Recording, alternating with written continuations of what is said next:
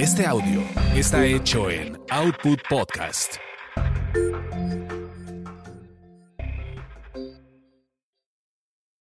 Lo que se quedó en el tintero. Lo que se quedó en el tintero. Con Víctor Hugo Sánchez. 30 años de memorias y recuerdos del mundo del espectáculo. De aquella noche, solo recuerdo los gigantes cerdos que adornaban la parte alta del escenario. Aquella, como otras varias, estuve sin estar. Era 1994 y yo, recién salido del equipo de prensa de Ocesa, en el que se habían quedado amigos míos, tenía acceso a todos los conciertos de la empresa. Uno, porque era periodista y escribía las crónicas de los shows, y la otra, pues era amigo de Marcela Gómez Alza y de Gabriel Hilbert, y me daban siempre excelentes lugares y ciertos permisos. PAN, solíamos llamarnos aquel grupo de universitarios casi recién colocados en medios. No conozco nada de Pink Floyd, solo otro ladrillo en la pared y me aburriré al extremo. Pues tráete algo y vemos cómo le hacemos para entrar acá, bien grifos.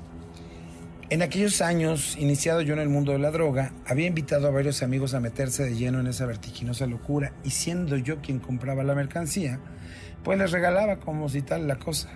Llegué a la oficina de prensa del Palacio de los Deportes, donde tenía acceso a estacionamiento, y lleno de nervios pasé la inspección de Los Lobos, el grupo de seguridad de Ocesa, que gracias a haber trabajado ahí, me conocían y bueno, pues me daban permisos.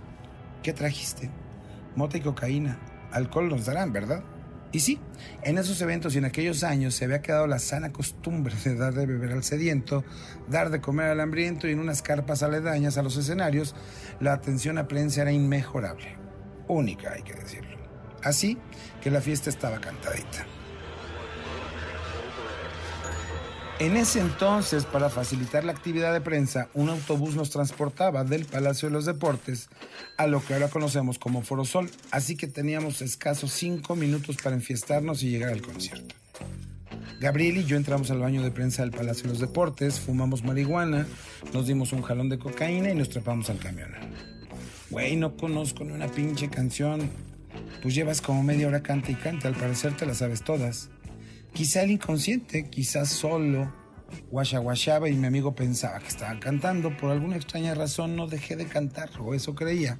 Todo el maldito show, del que solo recuerdo unos cerdos flotantes y que en mi libreta apuntaba y apuntaba frases sin sentido que al día siguiente utilizaría para escribir mi crónica en el Heraldo de México. Para colmo de males, mis malditas crónicas eran alabadas al interior del diario y fuera de él. Como aquella tarde en que camino al periódico, escuchaba a Enrique Rojas y el Club de los Beatles, leer completita mi crónica del concierto de Paul McCartney y rematar con un amigos, ya les leí todas las crónicas y sin duda la mejor es esta que escribió el colega Víctor Hugo Sánchez. Así, lleno de letras y de soberbia y de drogas, la de Pink Floyd no fue la única noche que escribí intoxicado. Antes de salirme del Heraldo de México para irme a la prensa de Televisa, los Rolling Stones habían anunciado concierto en México. Imperdible. No porque me gustaran, ni tantito. De hecho, he contado en su conferencia de prensa, estaba yo más atento a las edecanes de Coca-Cola, mis favoritas para ligar en aquellos años, que en lo que decían Jagger y sus compinches. Pues, ¿qué les digo? En el concierto me fue igual. Ni me sabía una maldita canción, ni me gustaba, ni nada, y con todo y que fui a verlos con una novia, me las ingenié para intoxicarme de todo y sin medida. Al menos la suficiente para evadirme y estar ahí sin estar.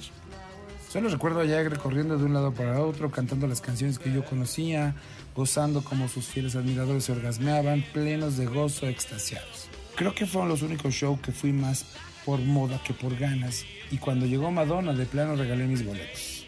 Igual que hice cuando Kiss y otros que quizá más chavo y menos pendejo habría cubierto bien, en forma y en orden.